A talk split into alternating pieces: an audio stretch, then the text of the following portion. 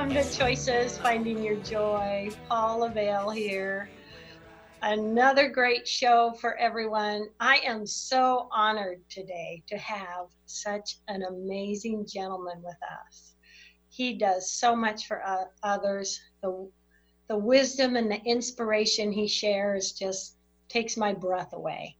I have with us today Michael J. Russ. He is a best selling author, speaker, and consultant. Take ownership of your power to turn lead into gold in your life. Oh, I'm so excited. Welcome, Michael. Welcome. Thank you so much for having me. It, it's, it's a pleasure to share uh, with you and your audience. Oh, I love it. I love it. And I have to throw out there how much I enjoy your podcasts and everything you do. Thank you. Thank you. That's been my sole focus for a year and a half. Yes, yes. No videos, no nothing, just the podcast. Ah, you're making a difference and you're doing so much for others. Thank you. Thank I you so it. much for that. I your words earlier was you're gonna give us some meat to chew chew on, correct? I'm excited. We're gonna be talking yes, about absolutely. joy and happiness and, and so much more. Yes. Uh, jump on in, Michael. I'm just, uh, I'm just happy to. Okay, let me just. You've got you've got such an incredible show, and you're you're expanding your brand and your horizons and reaching many many more people, and that is absolutely awesome. And I'm so pleased and blessed to be on your show today. Um, let me let me just say that your your your title of your show, "Choices: Finding Your Joy," is absolutely perfect my concept, yes, my idea, uh, my view of, of joy and happiness is that joy and happiness are our true essence. We were born with joy and happiness, they are our core state of being, right? That's who we are as individuals.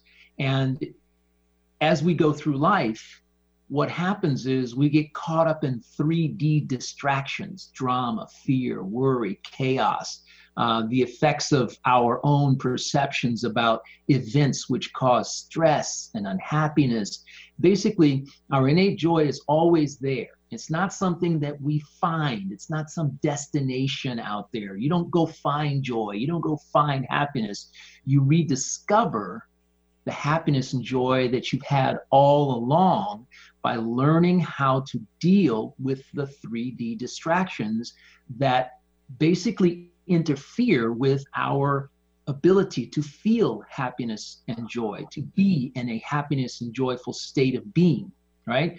State of being, right? State of being is we define our state of being with the words I am, right? I am this, I am that. We are stating who we are in that present moment. So when you're saying I'm unhappy, it's because you've allowed something to interfere with the happiness that you already have inside. It's not discovered. We can we can rediscover, reconnect with that happiness. But we're but if we're on a journey to find it, then the time we spend between uh, where we are now and where we think we are when we found it, we've literally just wiped out all the happiness we could have been feeling and the joy in that period of time because moments the present moment is all there is. The past is gone and the future is actually uh, something that we influence by the way we think by our self-talk what we think and say about ourselves and i'm really big into self-talk so this is this is where i've come from with my podcast which is called beyond the 3d and beyond the 3D is beyond the 3D distractions. Can we? How do we elevate ourselves above the 3D world, which is causing all of this discontent out there, this unhappiness, and uh, in our uh, enabling us not to feel our joy that is so innate to us as human beings. Okay, it's our birthright to be happy and joyful. It is ours. We we, we just have to claim it, and it's not something that we have to go out for. So, I like to show people how they can turn lead into gold. Alchemy is something, it's a concept of personal alchemy. And people's idea of personal alchemy, eh, of alchemy, the word alchemy, you say it, really conjures up this a, a, a, medieval scientist in a laboratory trying to mix various elements to turn that will help turn lead into gold, to develop that process. And in personal alchemy, we're talking about turning negativity okay? Negative feelings into feelings into positive feelings, fear into expectation, and adversity into triumph, hopelessness and despair into hope and promise, bad into good, okay? Fight and struggle into balance and abundance.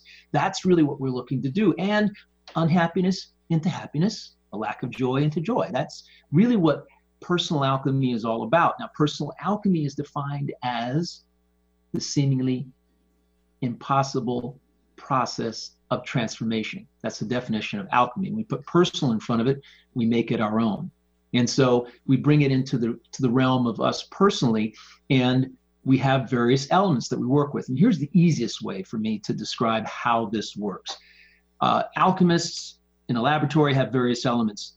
As a personal alchemist, which we all are, we all were born with the ability to create who we are, how we feel, and how we experience the life around us, the events that occur. So I like to use this example where we have a bowl in front of us that we're going to mix things into, and all around us are the various elements of personal alchemy. And these are kind of what I've been describing over the past year on my podcast. And this year is about putting these elements all together. And, and this example I'm giving you, I put in a podcast about uh, three or four episodes ago. Now, the bowls around us have all our elements, our personal elements that we can use to transform our feelings and transcend negativity. So we've got in this bowl, we've got receptivity because we have to be receptive to new ideas that can help us. We have awareness in another one because we have to have a heightened sense of awareness as to how we feel so that we can know when to use these this process. Perception is another one. Contrast self-talk or in a conversation is in another bowl. And you've got contrast because you, you there's a contrast between happiness and, and sadness. If we don't know uh, if we haven't experienced both of them then we're not going to be able to recognize right what which one we want which is the happiness Great right? point yeah. Exactly. So we've got gratitude and we've got forgiveness and we've got compassion and empathy and personal responsibilities over here in another bowl, letting goes in another bowl, and then we've got unconditional love and non-judgment. So we've got all these little elements that we can choose from. So let's say uh, we pick any any adversity, and I'll I'll give you one uh, here that that happened to me. My my my dog of of 15 years who was a rescue back from 05 I had to to put her to sleep uh, on February 10th of this year um, because her name was Angel, and I like to say that she became an angel in that moment mm-hmm. uh, because she was she was so amazing, such a loving, unconditionally loving pet. Never barked, never got on furniture. It was like she was an old soul, okay, and and she just basically um, uh, adopted me basically and and helped me in so many different ways. So obviously, when you lose a pet when you lose a pet, uh, it can be uh, very, very hurtful, right? We can we can feel absolutely terrible. And so I did a podcast uh, the very next day after uh, losing. After actually, she had a, a, heart tumor, and I discovered that morning because she had problems breathing that that uh, weekend before. It was Monday morning, and I had to make a decision right then and there to put her to sleep and it was it was it just just like that. It just came on. Doctor said see this x-ray? She's not getting any better. She, she won't eat. She didn't eat for two days. And i said okay that's it. I got to make this decision. So i spent 20 minutes with her uh, hugging her holding her kissing her letting her know how wonderful uh, my life with her had been and how great grateful i was that she came into my life, walked onto the property of my girlfriend's horse property out of nowhere. Don't know where she came from, but she was an angel to me, which is why that was her name. Now, let's just talk about loss because we got this bowl and we got all these things around us, right? So here's how you apply these elements to form your own transformation, to perform a transformation, to transcend the negative feelings you have of loss, okay, and uh, of, of any any any one, or in this case, my dog. So here I have it. I've got my bowl, and uh, after it's over, yes, I'm bawling my eyes out because she was it, it was it was such an emotional moment. And I brought her home, and I buried her in our backyard.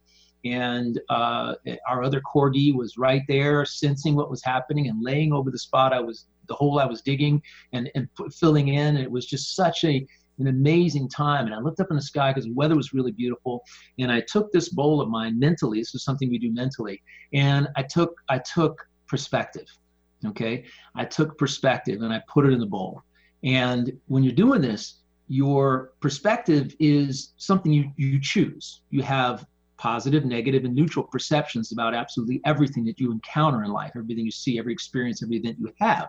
You have the ability to choose your perspective. And what most people forget is that that is a personal choice. Your choice is finding joy. Perspective is a choice.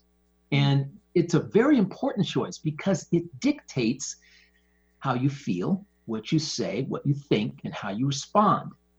It is that simple. Your perspective. So I like to say that the quickest, it's, it's the first thing you throw into the bowl. Because in this case, I needed to shift my perspective instead from from loss and lack and what I would no longer be able to do with this dog, no longer take her for a walk and take care of her and feed her and, and love her and hug her and all these things that is what people get hung up on. That's where their focus is. I'll no longer have. It's sort of a selfish thing. I'll no longer have. I put the perspective in the bowl to shift my perspective from that negative perspective of loss and lack to one of gratitude. There's the next one back in there, right? Put gratitude in the bowl. You mix it up a little bit. Now shift my perspective from negative to positive, and then I throw contrast in there because I I think about my life prior to her, think about my life after her, and there's a contrast there, right? And I want a positive contrast. I want to be able to say, oh look, here's here was this wonderful experience that I had. I start focusing on the positive. I change that perspective to a positive perspective where I focus on how great it was to have her, the wonderful moments that we spent together, the, the things I could just sit back and laugh about, her expressions and her her her smile, because she really did did smile at me. And and it was just how her she was an ambassador for the neighborhood, and everybody in the neighborhood knew who she was. She never had a leash on, never had a leash, never had to walk with a leash. Um, because she was number one, she walked like she moseyed. She didn't really walk. She kind of mm, kind of at her own little pace. Um, then I I put self-talk in the bowl because I, I want to examine my inner conversation. What is my inner conversation supporting? Is it supporting lack and loss, or is it supporting my newfound perspective, which is positivity about being grateful for having her, having had her in my life? That, and this is really the way this works. I mean, I can I can go on with this all day long, but you when you start shifting these elements around in your mind, you you can quickly perform the transformation that you need. And it only took me basically half a day to, to, to, to follow through with that. By the next day, I had awakened and I had a newfound sense of joy for having had her in my life. And that's really what this is all about. So, in this particular case, that's how personal alchemy works. That's what I talk about on my podcast. How to what, what are these elements? How do you use these elements? Because we all have the capability to use these elements. I could apply this to the death of my girlfriend back in 1982. I could, my two best friends from high school who passed away early in life from this or that disease or whatever it was, cancer or brain tumor or whatever.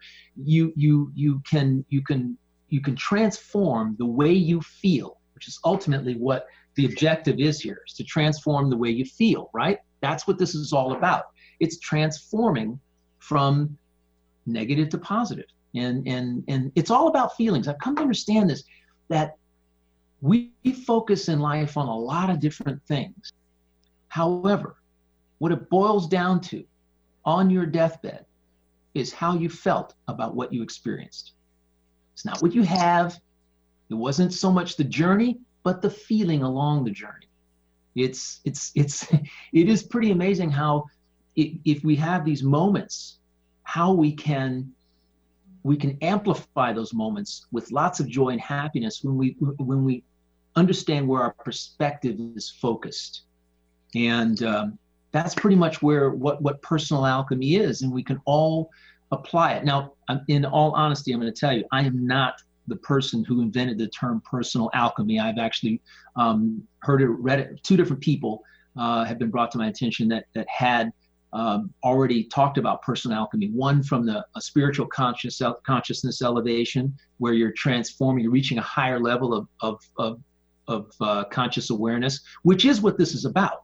Beyond the 3D is elevating your conscious awareness in life. And so I can, for from a, a perspective on a daily basis, I use this every day myself, have been for 30 years, because I work in a career path for 34 years now, uh, where I don't know at the end of the month how much money I'll have. I have no clue. It's been 34 years. I, have I've never had any paid vacation, no sick leave, paid sick leave. If I wasn't there to create uh, my business and my income, I didn't have it. If I took off for two weeks and I went to Europe, I'd have to come back and spend two weeks making up for that lost time. What's interesting is most people couldn't do that. Most I've had people tell me, "Oh God, I'd never be able to do that. I got to know where I am at the end of the month. It would drive me crazy. It would cause stress. It would cause me to not experience what I was doing when I was not working in a positive way because I'd be so worried about what would happen when I came home and I had to face all this situation. I, I got bills at the end of the month to pay. Well, everybody does. However, you can choose how you feel. You can choose to control your life. Life is, again, not my analogy, but life is a canvas that's completely blank every morning when you wake up, and you can decide to paint a disaster or uh, a lot of dark paints, or you can paint you know joy and happiness bright colors and, and and shiny things and you can do whatever you want with that palette mentally and once we realize that and we're receptive, okay, we got receptivity in that little bowl all the time. This bowl's always there. We're just always mixing things into it based on specific events that we experience. And I do not, I do not have any worries or concerns at this particular point. It's not money. It's not whether you have it or not. It's it's not the money or lack of it that makes you happy. It is not uh, having the house of your dreams that makes you happy. It's how you feel yes. while you're in the process of getting that house and how you feel in that house. Is that house your energy? Does it does it does it is is it a magical place? Is it is the energy in there flowing so that when you walk in the door, you're you're feeling so cool. Now I, I gotta use this since you went to New York City. You went to New York City recently, right? Yes, yes. Okay. And and I've been there too. I have a good I had I used to have a business there and I have a good, good friend from high school that lives there. Uh, and when I go there, when I go to places like New York City or Los Angeles or San Francisco, where there's lots of people, people shoulder to shoulder. I live in the South right now, and this is the first time in my life, I've been here 15 years, first time in my life that I've ever lived in, in the South. And, and there's some distinctive differences between uh, Southern living and Northeastern living and California living which is where I, I lived for 28 years. One of the interesting thing is down here, everybody says hello. Everybody waves at you. I walk every morning. Uh, instead of walking my dog, who's now passed away, I walk for three and a half hours. I power, power walk every morning. I get up and do that as as a uh, as as a tribute to to her, so that I'm not just lazing around. I, I, I knew she would want me to keep walking and take care of myself. So that's really what I do every morning. And I don't care who it is that drives by. I'm always, you know, hands always up. Everybody does. Everybody says they don't. You don't know who they are. They don't know who you are. But it's really kind of interesting. When I go to New York, it's such a dense place, densely packed place. There's about eight, eight and a half million people that live in, in, in Manhattan on that island. So when you're in a place that has lots of people, personal space and personal time are at a premium. Mm. So I can understand why people in New York City don't say hi to each other as they pass, pass each other on the street. You'd actually become, you'd spend all your time doing it because you're shoulder to shoulder with people everywhere. Yeah. And so personal personal space is something that you really cherish and your personal space is as you're walking down the street with your cell phone or your earbuds or whatever it is, headphones, whatever you've got going on. It's your personal time, it's your personal space. You have to find it where you can find it. And I don't hold that against people. I'm simply saying that again, when we're on our deathbed, it's it's relational connection, which is the second thing that you really cherish. It was one of our biggest problems in the United States and the Western world right now is that uh, the older we get, the less personal connection we have. And in in uh, these retirement communities and other places, and you know, my father passed away from from dementia in, uh, five years ago, and it gave me a firsthand look at because we had to put him in a in an assisted living facility uh, because he had type 2 diabetes. And if you have a short term memory problem, you can't remember to take your diabetes meds, and you're going to end up having being in a diabetic coma because you didn't eat or you don't didn't remember whether you took your meds. It's like this. It was a crazy thing. So we had to find a nice place for him that that he wasn't in the, the secured level where he had to be locked up um, and prevented from moving around. He just had a short-term memory issue and eventually uh, got the best of him. However, it gave me again a contrasting perspective between home life and assisted living life, and I began to understand how how someone could could be in an assisted living facility and a number one issue is relational connection. And I'm talking about generational relational connection. It's a problem that we have. In other, in other parts of the world, in Asia, generations, older generations live with younger generations, and there's there's a benefit to that occurring. And we get so caught up in our own little lives and worlds and our own 3D distractions that it becomes an issue with older people and it, it has a, a, a, an effect on their joy and, and their happiness relational connection is is huge. And my other pet peeve, of course, with electronics, because I grew up without cell phones and email and computers and Facebook and all this social media stuff, is that that people have an illusion of connectivity. There's an illusion of connectivity which which detracts from being happy and which detracts interferes with your own innate happiness and joy because now what you're doing is your main mission is to develop all these virtual friends.